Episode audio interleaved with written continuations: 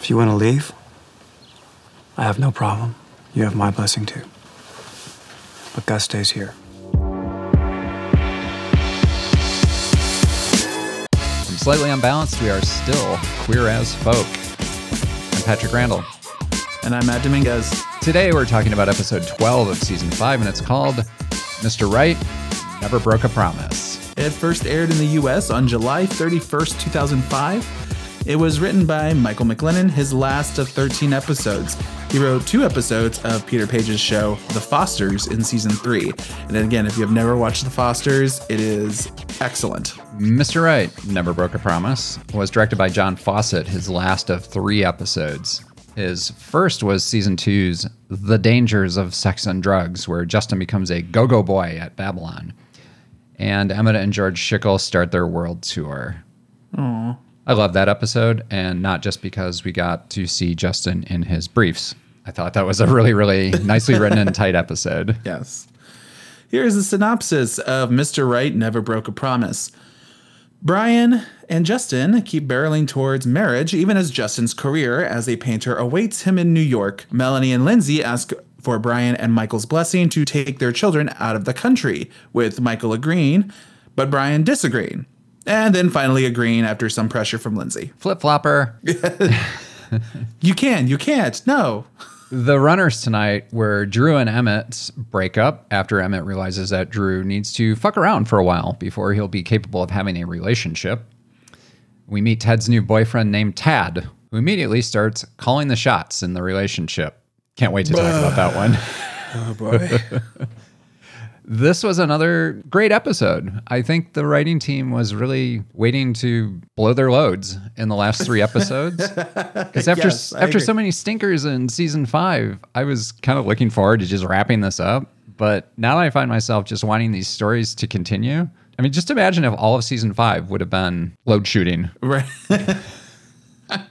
Multiple orgasms. Yeah, because remember Every single episode. the beginning of season five and even through the middle of season five, we were just kind of like, oh, this is painful to watch. This is terrible. I know, yeah. We were just muscling through to get to the end. Right. For the fans. Can we move on to the next here- podcast? but here, like, yeah, we we mentioned it in the last episode, and I think here as well. They're just I, I will touch on it. I just think that the maturity of the characters is finally starting to show and finally starting to go somewhere. It's always been a big complaint of mine. Well, they only got one more shot at it, so that's, that's it. Go big or go home.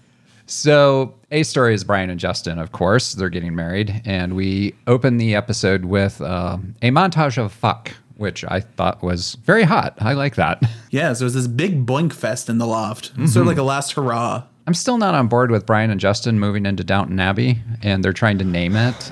After we're married, will you still blow me? Ever the romantic. That depends. If you still fuck me in every room of um what are we gonna call it? Manderley? Xanadu? Wuthering Heights. I like the christening up to you. Brighton.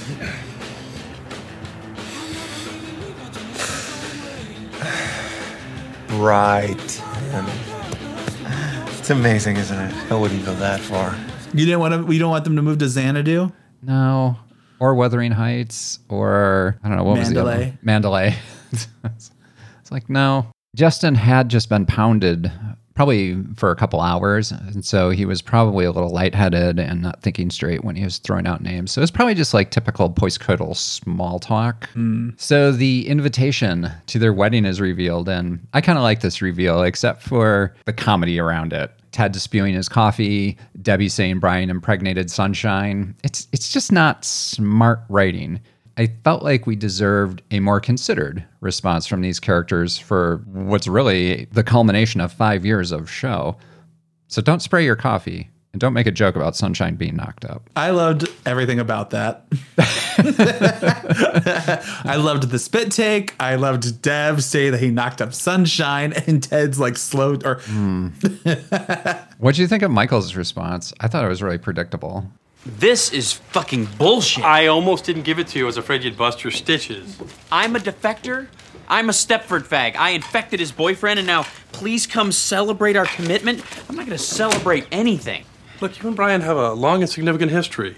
All right? There are, are a lot of strong feelings. Were. No, are. Whether you want to admit it or not, you still love each other. I do not love him. I, yeah, agree. Hard agree. I wanted to be like, bitch, you just had a near death experience. Let it fucking go.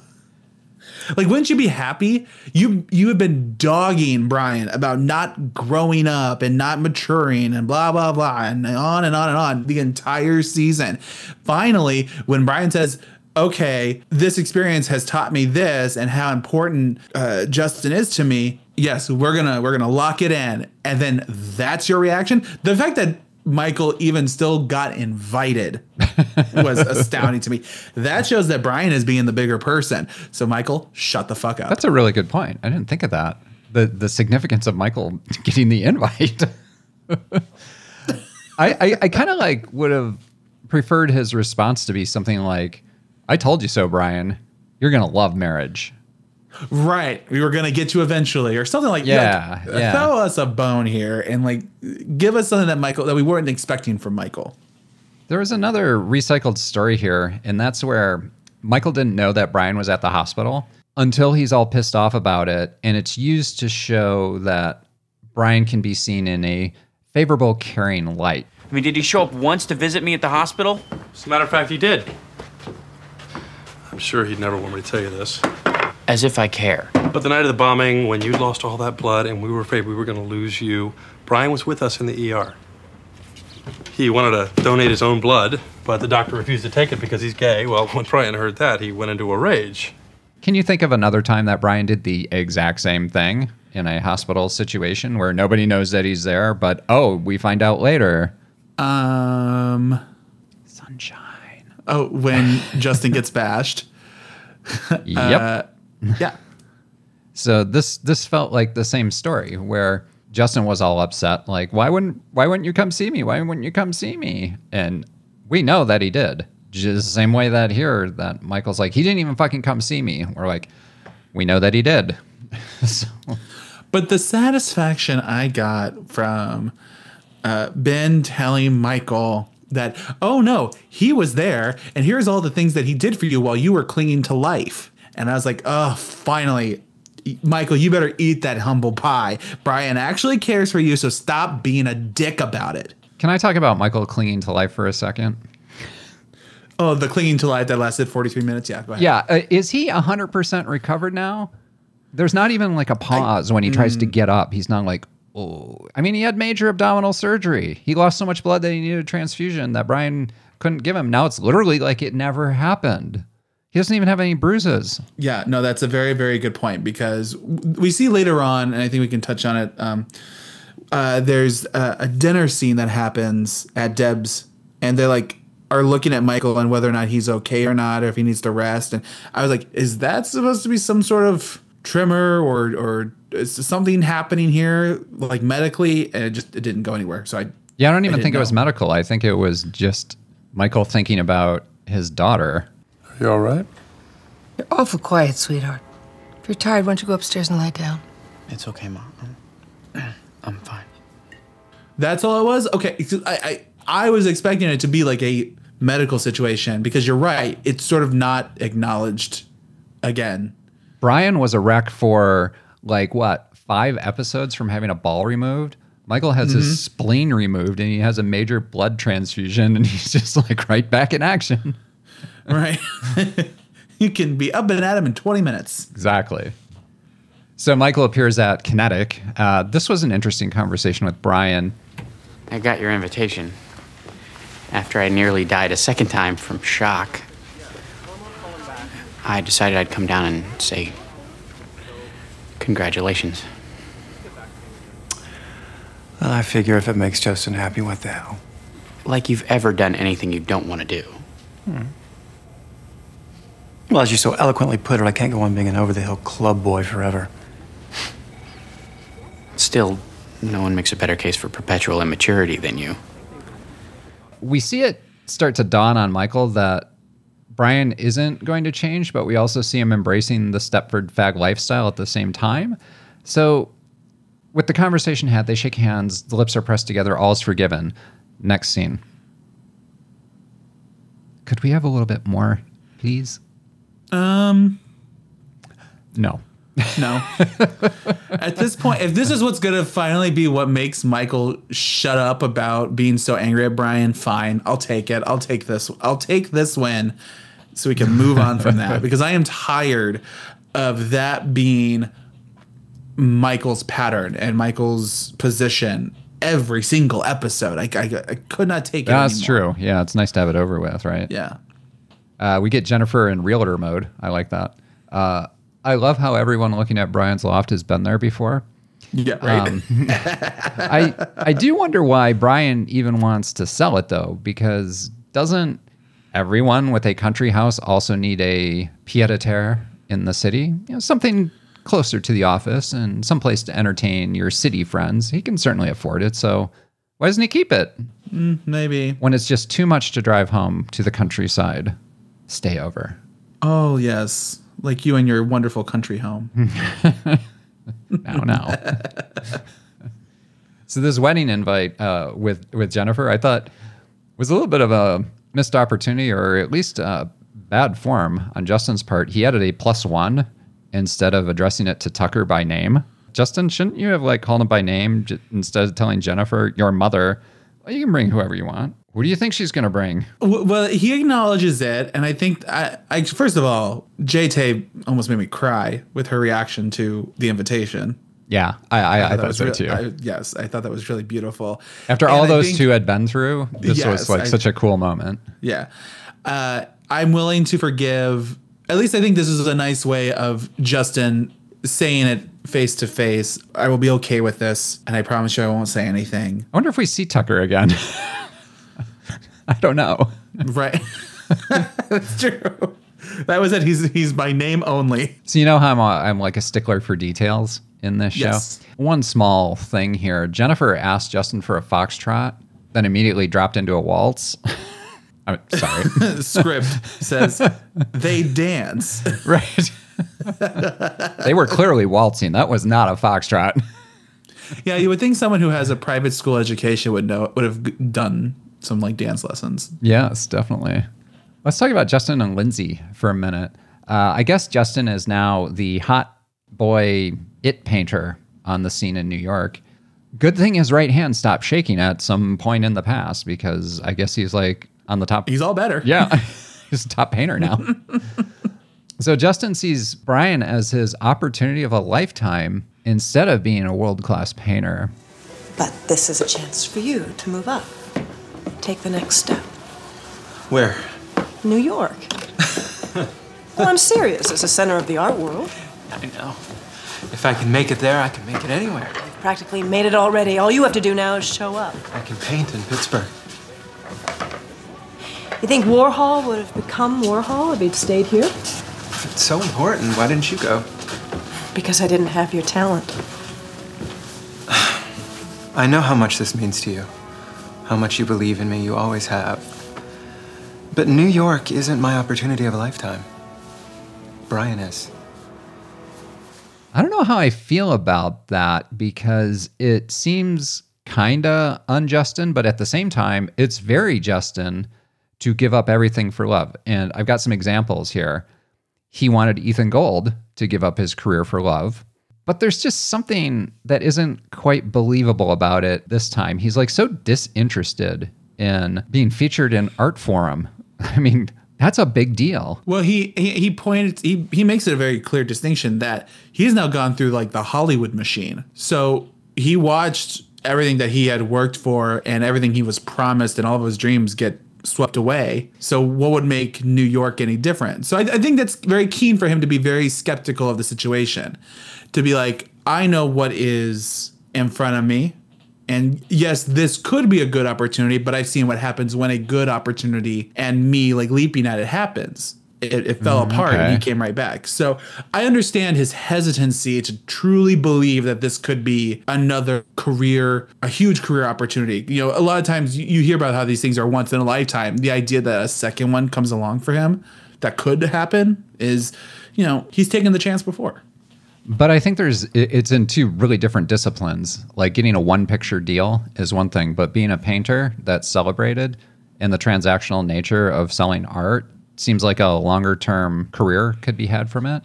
But what really gets me is that there's this sense of finality to it all. It, it's like he can't do both. Are we to believe that Justin is going to marry Brian, move to Downton Abbey, and tend to the horses in his stables, and we're just never going to hear from her again?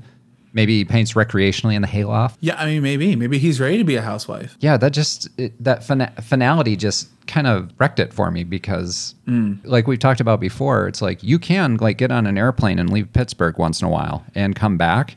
You can do that regularly if you really wanted to. So he's like, "No, I'm never going to paint." Well, why why why can't not? you? Yeah, why can't you be the great artist from Pittsburgh? Right? Right. You could be you could be based in Pittsburgh and travel to New York when you have to. Yeah, you ship your work there and then they sell it there, and you're mysterious and They're nobody knows both the on the. East Coast. You could easily even just take a train if you wanted to. Yeah, exactly. Well, what we're given here is that it, Justin has to make a choice. He has to choose either Brian or choose his art career. It has to be set up this way for the finale next episode. So I kind of had to suspend disbelief here and be like, "Mm, okay. You know what the payoff is supposed to be for the finale, sure. Yeah. I'm also a little surprised that Justin didn't show the Artforum article to Brian. They aren't keeping many secrets from each other these days, are they? It's kind of surprising that he wouldn't talk to him about it.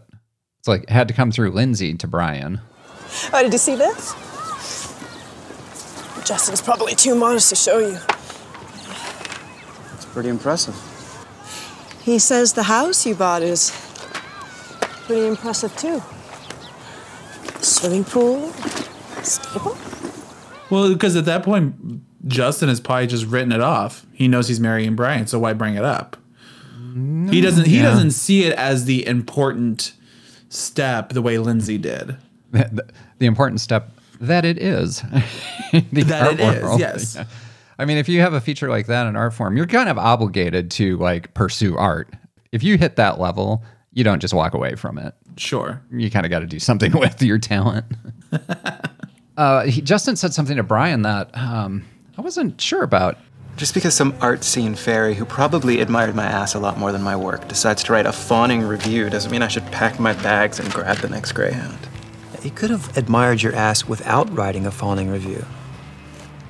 And you have never been on a Greyhound in your life. No, but I have been to Hollywood. They gushed too, remember? Made a bunch of bullshit promises. What makes you think New York would be any different? The only one who never broke a promise was you. Is that true? Has Brian never broken a promise to Justin? I don't think he has. Was everything just Justin misunderstanding the situation with Brian? Here, have a drawer in the loft. It's like, uh, I guess that could be a misunderstanding. I don't think he has. I think Brian always said like this is the person I am and this is the person I'm always going to be, which is why when they even started pursuing a relationship, that's why it was an open relationship. They could fuck whoever they want. Brian always made sure that if there was the opportunity, like going up to Hollywood, he said, "You're you're going up to Hollywood. You need to do that." You know, he always did open it up. I don't think he ever truly was going to promise him one thing and then did another. So I think that's that's a fair assessment. Yeah, it's just when I heard it, I was like, huh, what? I don't know about that. I'm not right, sure. Know, like right, because we know like Ethan Gold broke a promise. right, right. So The closing credits song here uh, was called This Mess We're In by PJ Harvey. And the opening lyric to this song is Can you hear them? The helicopters? I'm in New York. Dramatic foreshadowing in the closing credit song.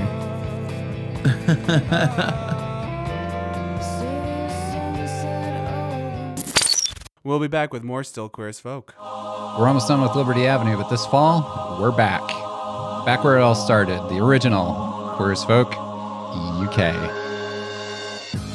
I was just a shag. I knew that. Suppose I fell in love a bit. Like you do. I thought, I'll never see him again. How was I to know? Stuart Alan Jones. Six months later, he was begging me to stay. still queer as fuck. No one told you about that, did they? Slowly. Can I see you again? You can see me now. Nathan, where have you been? Piss off. Oh, now, your little friend. I could meet you tonight. God knows where I'll be tonight, you know? I could be anywhere. I could be in Ipswich. Come on, boys, give us a kiss. I'll give you a good fuck, you tight little virgin. You won't be laughing then. We can go in now, Stuart. Just shut your face and drive. Can I see you, though? Oh, you'll see me, all right. You can't miss me. Say a fond goodbye to Brian, Michael, and Justin, and meet Stuart, Vince, and Nathan.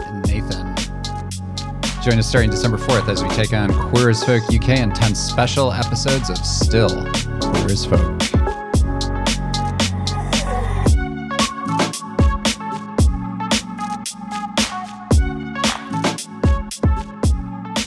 Our B story tonight is Melanie and Lindsay. So let's start out with, uh, I guess it's bath time with Gus. There's a line from Lindsay that jumped out at me here. No, we have to talk to Brian and Michael first. Sure, Brian won't have any problems. Probably say so long, sonny boy. Don't forget your old dad. Lindsay absolutely knows better and knows that while Brian doesn't take an active daily role in Gus's life, that he's very much caring about what happens to him. It's been explained to us in the past episodes that Brian kind of benevolently delegated day to day responsibility to Melanie and Lindsay. And he even made it conditional upon them staying together. We've even had a multi episode arc where Brian's relationship with his own father is driving his unique relationship with Gus.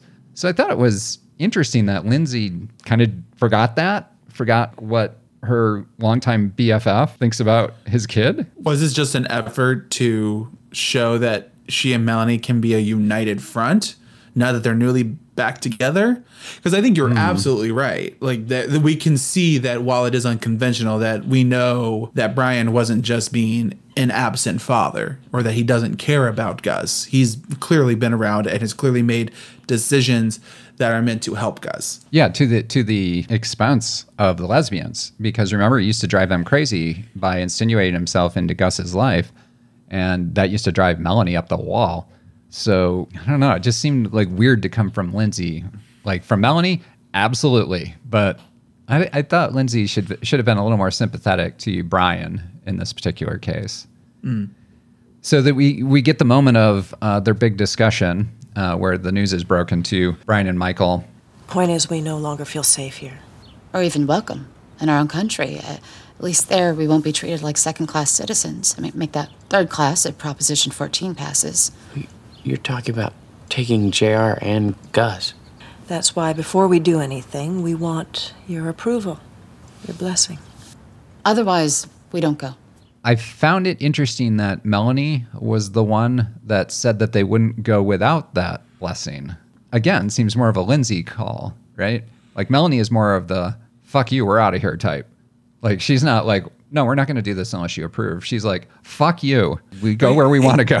no, it could be that they have finally learned something from that horrendous trifecta of No, that could be, going yeah. at each other. Right. Of saying, okay, let's try to approach this as rational adults, put that offer out on the table, and let them know like this is why we're bringing it up. This is why we want to do this. But under we are doing this with the understanding that this is part of your decision making too. And it's where again, like I mentioned, that I think this is a moment, uh, an episode where we're seeing so many characters make such mature and careful planning and decisions that I'm like, where has this been? Right. Why are you acting all grown up now? Yeah. So Brian and Michael are going to discuss it uh, in the comic shop, and I did want to point out that there's a new establishing shot in this scene. We pick up Brian in Red Cape Comics from the alley through a barred window that had garbage bins around it, and we've never seen the back alley of Red Cape before. I was a bit surprised that something like this was used so late in the series. You're not really going to use this shot again. so it's like they went to all that trouble to set it up, and we'd never seen that corner of the set before, so they probably had to build something for it. But uh, folks, you're uh, you're almost done. why why waste the money? Uh, yeah, but I liked it. It was a great shot. I was like, "Whoa, that's new. That's gritty. I like that." But other than that, the uh, the stone scene with Brian and Michael, I thought was great to see. I kind of missed this Batman and Robin theme between those 2 Mhm. So it was it was fun to see that back again. And it's a great little Easter egg, I think, for those from the very first season. You know, when they were getting high and eating Chinese food, and it's like, oh, remember, this is this was their bond. This was how close they were, and it's nice to see that. Okay, they have now since are have gone through the makeup process and are starting to go back to being the Brian and Michael. It's great that you mentioned that because if they would have done that in the loft with the bucket of chicken again, I probably would have flipped out. Like this is like the tenth time you've done this. So I'm glad it was in this uh, comic shop with this new shot that we have and everything. And it was just the pot. That's right. no Just- chicken. Just gave us a hint. So then Brian has to j- discuss it with Justin as well. I hope Mel and Linz don't leave town before the wedding. It'll fuck up my entire seating arrangement. Something tells me they're not going anywhere. Pope Michael is never going to give his blessing. We're clued in that Brian is fine with Mel and Lindsay taking Gus to Toronto. But this could also be because he knows that Michael is going to veto it. So he wouldn't have to make that decision himself. But then Justin uh, all of a sudden is like a grown up again and gives him really good advice that seems to convince him otherwise. You should give yourself more credit. I see how you are when you're with him. It's like nobody else on earth exists. And when he looks at you, You know, I don't think you should seat your mom's boyfriend next to Debbie unless you're trying to scare him away. Will you listen to me? Are you listening? Yeah, I'm listening. You're not your father. You love your son. Now, what's it going to take for you to admit it? Another bomb. I liked seeing Brian go from one extreme to the other in this because at first I assumed it would be like, uh, yeah, that's fine. You can take him. Then I kind of thought, okay, no, wait, he really does care about his son. And then I saw it evolving as, meh, whatever. I've got Justin now. We're going to go to Downton Abbey. He can come visit every now and again. So yes. I don't know. I I wasn't sure what the when the moment was that Brian changed his mind. At what point did he go from no to yes to no to yes? And I thought that was fascinating. I thought that was good storytelling because it, it had me wondering the whole time. Yes, I, I, I I think it was definitely Justin working Brian on how he really feels about Gus. Like you and I were are have like clearly seen actions in which we know that Brian cares for Gus. Now the idea that Gus could not be as easily around will so that be something that Brian will take for granted now. Even though Toronto to hmm. Pittsburgh is like a five hour drive. It's not that far. I could do it on a day on a bike. We've seen that. Easy. Exactly. I'm glad they also brought that up to them. It's like y'all biked there. Like Actually, it was like two or three days on the bike because there's Right, like a bike, weddings yes. and receptions and and Hasidic like bands. apparently Yeah. and all that stuff.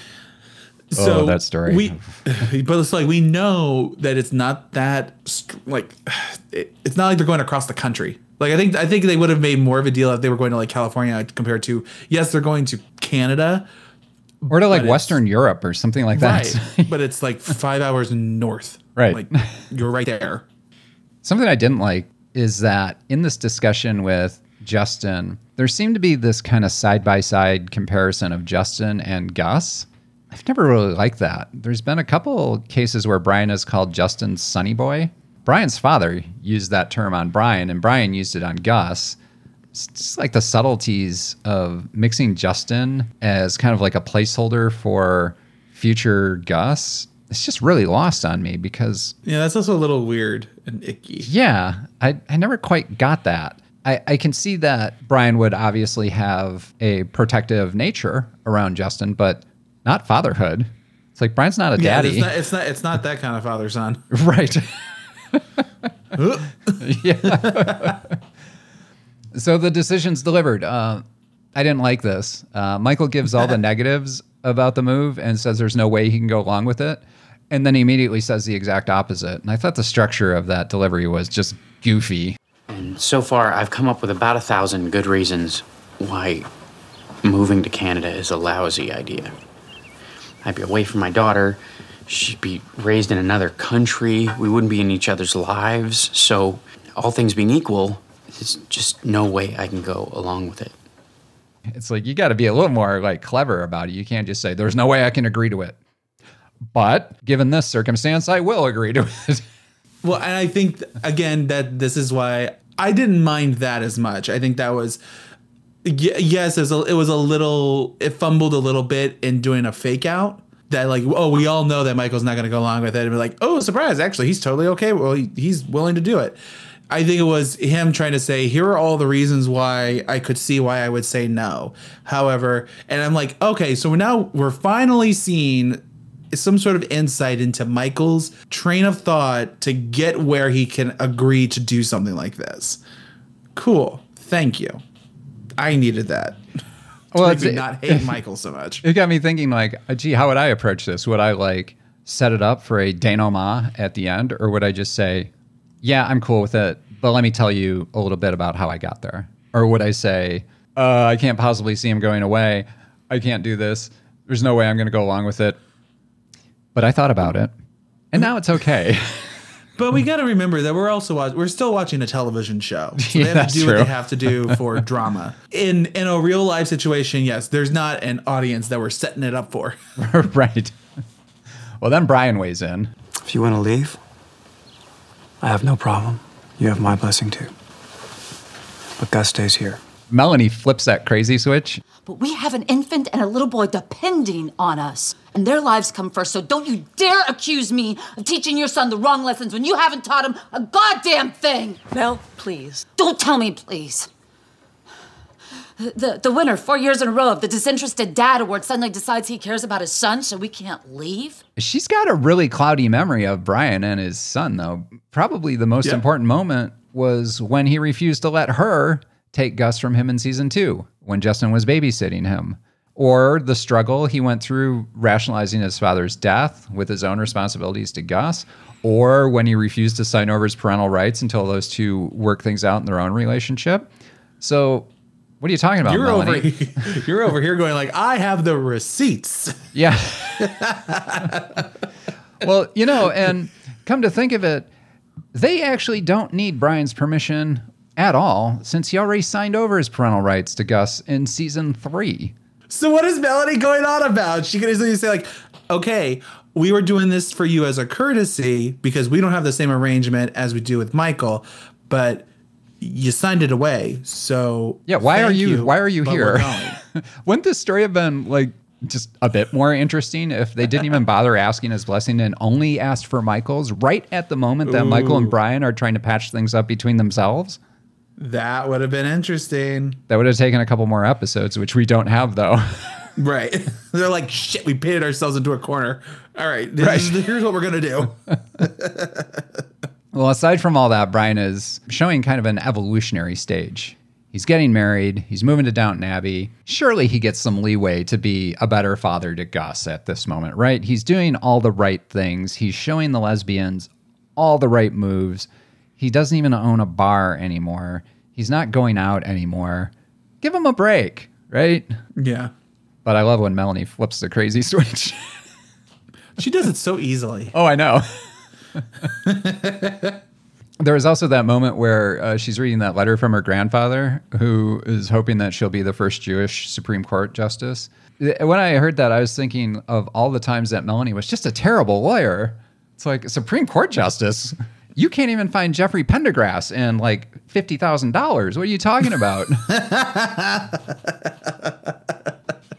So, Brian and Lindsay go for a walk in the park. Uh, Brian talks about his new life as a happily married man, or future happily married man. I just started to pick up on some reluctance here on Brian's part, or at least a realization that maybe he's not quite so sure about what he's doing. Well, and I think it also just shows that it, it wasn't just Gus that he was losing, that he was losing Lindsay too. And his lifestyle that he heretofore had been like a big fan of and even engaged in fuck contests with. Not five episodes ago. Yeah, right. Brian wants another chance and he wants Gus to know who he is and not forget him. I thought that was really good writing, but isn't Gus at the age where he wouldn't forget him and would start to look forward to his dad time at Downton Abbey with the stables and the pool and the tennis court? Right? That kid could be like the royal child of Pittsburgh. Yeah, exactly. Yeah. And again, the move to Toronto is treated with this huge sense of finality, like when Justin moved to LA. There are airplanes, Brian. You are a man of means. You could even keep an apartment in Toronto if you really wanted to. He even he even offers that to Michael when Michael was all like, "I can't see Jr. going." It's like all the frequent flyer miles that he could send Michael to look at Jr. It's like, I mean, I guess it's it's one thing to use these as as storytelling devices, but it's it's just like not reality, especially not for uh, Brian, who we're informed is a multimillionaire.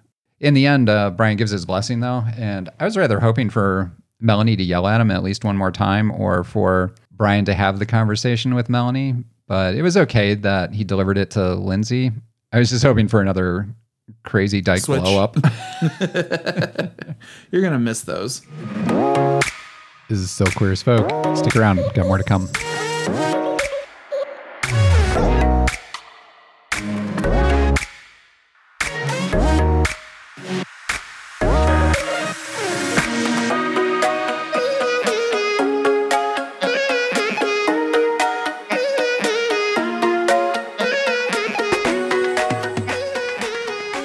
Let's talk about Drew Boyd and Emmett. Yes, please. There's a, a breakfast with Drew at the diner. The Ironmen just lost their fifth in a row. I guess they'd sooner go straight to the cellar than gaily to the Super Bowl. They've even got Markham in there doing long throws. With that arm? God, by halftime his wrist must have been limper than mine. Plus, his buns aren't as cute as yours. I love these cutesy moments between Emmett and Drew. This scene didn't mean that much, but it was enough to give us this cutesy thing between Emmett and Drew, and I like that. The the Iron Men have summoned Drew back. The owner of the Ironman called. He wants me to come back. Well, it's about time you realize that winning the championship is more important than who you're fucking, even if it is me. It got me thinking. It could have been like an entire spin-off, the Drew and Emmett show, like professional quarterback for the local football team in love with the local party planner. I think that would have been. I like, would watch it. yeah, that'd be a great show. because we, I mean we already know that they that they have great chemistry. We already love Emmett. We already love Drew. So yeah, right. it's a winning combo. And yeah, I liked I you know I love the fact they point out that the Ironmen have been losing. Like they lost like the last five games because they didn't have Drew, Mhm. and uh, it, it was great to to see him get back into it. Well, of course, he gets back into it and wins the first game. Uh, thank God. We get that uh, predictable tight end comment from Drew's teammates, and Drew tells them off. But what really sold this scene for me was this quick cut to Carl Horvath reacting to seeing the other football players say that. Because Carl Horvath, he's he's a man's man in this show. He's a big football fan. He's like, dude. Remember every time he used to see Drew, he'd be like kind of starstruck by him. So he sees like a couple other football players, and he's starstruck by them, and he hears them say something that isn't all that great. And he has this look on his face that I thought was great. I thought Peter MacNeill did a really, really brief face act there. That was great. Just to see his football heroes just being so insulting to Drew. And it was, it probably only lasted like less than a second. But I was like, oh, Carl, look what you just did. Okay, that in mind, I know I watched this episode twice, but I'm glad you brought this up because now I want to try and remember did they go to the football game before Horvath had the conversation with Michael and Ben about what it means to be gay and like the rights are still fighting for? Oh. Hmm. Ooh. Because like I because now I need to like see if there is that connection because then yeah, even more shout out to making that connection to him realizing like, oh, it's still not great. Yeah, the dinner had to be afterwards because Hunter was at the table and didn't he say something about Drew? Oh no, that was uh that was back at Ben and Michael's house. Mm. Mhm. You're onto something here. Yes, I want to go back. I need to go back now and just find out where in the timeline this lands because then to carry that through line is really smart and very subtle, but I love if that's there. So Drew and Emmett show up at Poppers. I had forgotten that Babylon closed, blown up. Um, I I was taking the note down saying like Drew's at Babylon. I, I wrote the same thing. He's at Popper. Yeah, complete with a I'm neon sign. that- I'm glad that that that, that establishing shot when he's coming in showed the sign poppers to remind us. Oh, that's right. Babylon is uh Babylon went boom. So yeah. they're at poppers now. Now, okay. w- There's a moment earlier in the episode where Emmett has to go through an uh they have to go through a metal detector at Woody's. Oh yeah, his cock ring. Um, was cocking, which by the way was like huge. Um, and also, I mean, good for Emmett to being able to do that with hi putting it back on through his pants that are still buttoned and zipped. Like to, to finagle that is really impressive. There was an extra behind him that was like checking him out the whole time. I was like, Hey. good acting on that kid. I love it. I love it when like a featured a featured you know actor or or an extra or something like throws in a little something a little extra to the scene to really give it that oomph. Yeah, yeah, totally. Uh, but uh, but what I was really fascinated by is that they had to go through that at Woody's, but I don't think they went through that at Poppers. oh, good point. And yeah. I think Poppers is a like obviously a much more packed and a much more frantic environment that someone could easily like as we've seen like can do something like that. So I, I was a little surprised that I'm, I'm like why is that not also carried through here? Because I figured like that would just be it. They got all the bars like being extra cautious. yeah. Uh, but apparently not. Edited for time. Yes. I will say though that um, I've gone through a metal detector with a cock ring on and it didn't set the metal detector off. Are you sure it was a metal cock ring? Oh yeah, because I don't really like the metal ones. I like um, more of like the non-metal, like neoprene or something like that. Mhm. So something with a little stretch to it. Sure. So anyway, at Poppers, uh, did you catch Emmett saying like my least favorite slogan from this show? Feel the thumpa thumpa? Yeah. What's a thumpa thumpa? You know, it's the gay pulse that keeps on beating no matter what. I can feel it. Yeah. So can I. The thumpa thumpa. I know, did I had to note it down because I just Not even once. It was like I think Drew repeated it. He was He's like, like, "What's, "What's the the thumpa thumpa thumpa?" you have expected it to like cut to a classroom in which Emmett then explained the etymology of thumpa thumpa. Oh. I thought it was a little bit funny that Drew was so overwhelmed by poppers, and then Emmett just sends him off to the bar by himself. Yeah, give me a drink, thanks, bye. right. It's like, yeah, you look really hot. Go away. But was- wander I also, I also enjoyed the fact that you know there was that uh, fantasy that Emmett had of bringing Drew Yeah. to one of the gay bars to Babylon. I think in the fantasy, and then to see that it's no longer a fantasy, and like yes, he really is there, and everyone is really checking Drew out, and it's all happening. And it made me think it was a fantasy again, though. Wait, Mm. I've seen this before. well, and that's why I liked it because I was like, ah, it's no longer the fantasy.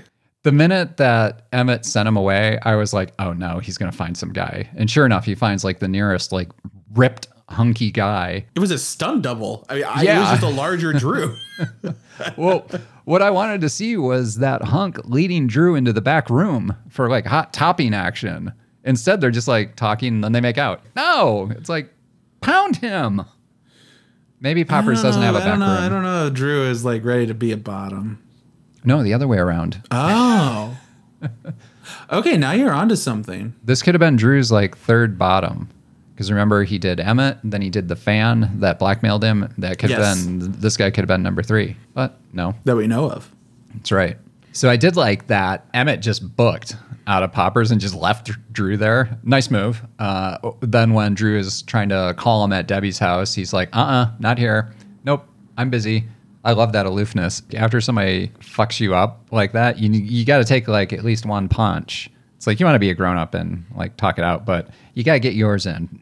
And so I like Right. that Emmett's just like, uh uh So this is all leading up to a, a breakup. You just been born. You're not ready for boyfriendhood. You got a whole world in front of you. I don't want to block the view. Sorry. Don't be. As a presiding geezer, let me say that this is your time to experience everything and everyone. So enjoy yourself. I think Emmett pretty much made a huge mistake in dumping Drew. This was for the it was for the flimsiest of reasons. Like you haven't fucked Mm. around enough yet. You can do both. Emmett w- Emmett would be a great tour guide on this journey for him. You, you don't have to make this final with Drew. You don't have to just Sure, walk away and never but- to be seen again. But I think Debbie makes a really good point when she's talking with him at- bef- before they have this conversation that he's like a, you know, he's kid in a candy store who's never been able to have candy. so like, yeah, he's got to go out. It, it's hard to go from uh, h- being in basically what is hiding, and then now you're thrust into a new world and you immediately latch yourself to someone as like an exclusive situation without fully exploring what it is about you. I mean, I think that's something that I I, I personally really liked is that I didn't well, first of all, I think also I think every newly out gay man goes through something like this in which I'm newly out. I want to be in like that that fantasy relationship and like the first guy that like passively flirts with you that must be the love of your life. So you latch onto them in some way. And i think a little bit of that is what is happening here. I mean obviously i think he, emmett and drew have something special going on, but I thought it was really important for Drew. And I'm really happy that Emmett was able to acknowledge that, that it's important for Drew to explore, that it's important for him to go out and be free. You know, he was just married that to a woman and then that ended in disaster and he just he was out of his job for a while and he just got that back. So like as you're starting to get back into a sense of what is your new normal go out and like yeah make out with the hot hunky dude at the bar. Do it. Well, Brian did that with, with- with Justin, so without Justin without, was new. right well without feeling like it is your like that without feeling like you are beholden to someone or something else so I'm, I'm glad that Emmett was like saying it was it's that you know if you love something let it go if it truly loves you it comes back kind of situation In, in the okay spin-off that we talked about. yes I- they come back I mean they come back together that's that we can always hope for that Meet me at Poppers on Friday. I remember there being a Poppers in Chicago but it was a pizza place Well, we can meet there too. Yeah. um, so when Emmett gets up and walks away, I would have liked to have seen Drew get up and go after that guy that had cruised him. It- the scene could have been set up so that that guy uh, that walked past and was like checking him out, and Drew checked him out, was like kind of in the background. And then when Drew gets up, we could be unsure if Drew is going for Emmett or the guy that just cruised him. Just to have this moment of like, hey, what just happened? Who's he going for? I Mhm. don't know. Because this is Drew's last scene. So we never see him again. I wanted more. Let's talk about Ted and Tad. Yeah let's I was immediately creeped out by Tad. There was Yep. sort of this Annie Wilkes vibe to him. I got I got um what's her name? Uh, Alex from Fatal Attraction. Uh, Speaking of Annie Wilkes, did you know that Sharon Gless played Annie Wilkes in a West End production of Misery in 1992? I've only been aware of a stage version of Misery that had uh, Laurie Metcalf that was on Broadway a couple years ago. Yeah, I guess there's been like five or six Annie Wilkeses, and Sharon Gless was the second one, right after Kathy Bates. I, I saw that when I was Ooh. looking this up. I was like, oh, that would have been so good. No, I would watch that. That's good. Maybe we can find a film of it. Um, Perhaps. So, Ted and Tad at Ted's. Tad plans Ted's birthday event that involves him canceling the one that he already put together for himself with all of his friends. When do we go? A week from Friday. A week. Fr- oh, we can't. Why not? Well, that's the night of my birthday dinner, remember? I didn't forget. I called the restaurant. You can cancel it if you want. You can even get your deposit back. Just ask for Rob. I, but I invited all my friends. Ted, you can see your friends anytime. This will be a chance for us to be alone together. I thought you'd like that. I would. So, what's the problem? They've been together for like what a week. I'm your number one fan. Uh uh exactly. It's like, Ted, run. run now. Taking you to a remote location. yeah. Away from all of your friends and the mountains. I mean, uh uh I'm finding this kind of funny, but this is like kind of a late entry into the show. Okay, we got to find a love interest for Ted to set up the finale. Hey, how about somebody named Tad that's like Annie Wilkes? I get it. I'm clingy. My boyfriend will tell you that. I'm a clingy person. you are? I definitely am, and I know I am. I acknowledge that. My boyfriend's cool with it. He makes fun of me for it. It's fine. This is beyond that. I mean, I don't think I went on a trip with my boyfriend until we were like together for three months. And, even, then, it was across town. Well, no, even then it was like a 48 hour trip to Michigan. like this is, we drove. It was fine. That uh, yeah, this is this is new level. like ready to give you the best birthday you've ever had. It's like mm, we've known each other two weeks. Like let's calm down. yeah, all we know about this guy is that they met at a 12 step meeting which okay, this is, this has got to be accelerated a little bit because you know we've only got like 54 minutes of Queer as Folk left. So I, I don't think that did this story any service. So it does get kind of funny though, and yeah, I'm like I'm kind of okay with it. Uh, the "I love yous" messages that he left him when he went to the restaurant. There was like four of them. Creepy. I'm totally fine with that. Mm-mm. Anybody can leave me as many messages that say I love you as they'd like. You hear that, listeners? Okay, let's talk about tops and bottoms for this episode. What was your top? All right. I know it was a little bit of whiplash, and we've talked about them, but I think a lot of the characters showed some really incredible growth and maturity in this episode. Like from the way Michael was able to acknowledge what Brian was trying to do for him when he was in the hospital to trying to explain the situation and how he is going to eventually let Mel and Lindsay take JR to Toronto to Emmett allowing Drew to be free and go explore this new part of himself. I was kind of astounded by that in this episode and really loved it for that. My top was uh, I have to say it's a, those moments where Michael and Brian are back to normal. I don't think their feud really did much for the overall story, and having them as allies as the other stories are wrapping up, I think would have been more interesting to me. Mm. What was your bottom? I really think like the bombing took such a back step that uh, you know it was it, we get very we get very small mentions of it early in the episode with Emmett having to go through the metal detector and uh, that moment with the bag in the diner that the only bomb in it was the copy of Alexander, which I thought was hysterical and it is true. I have seen that movie. I saw it in theaters and I was not promised the gay action that I thought I was going to get. so I, I was just really surprised that something that was such a major traumatic event and the mention of it felt very slim for something that just happened. My bottom was very similar to that, and I really only had one problem with this entire episode, and that has to do with Michael's miraculous recovery.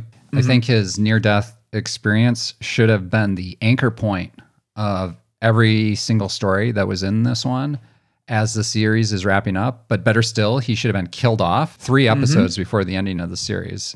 But here he's like, nothing, nothing happened. It's fine. Yes, I I would agree with that. This has been episode 12 of season 5. Mr. Right never broke a promise. Next time on Still Queer as Folk, it's all over. the series It's here, finale. folks. It's here. Brian and Justin prepare for marriage while Mel and Lindsay prepare to move to Canada. Both Ted and Emmett find surprises at a ski weekend.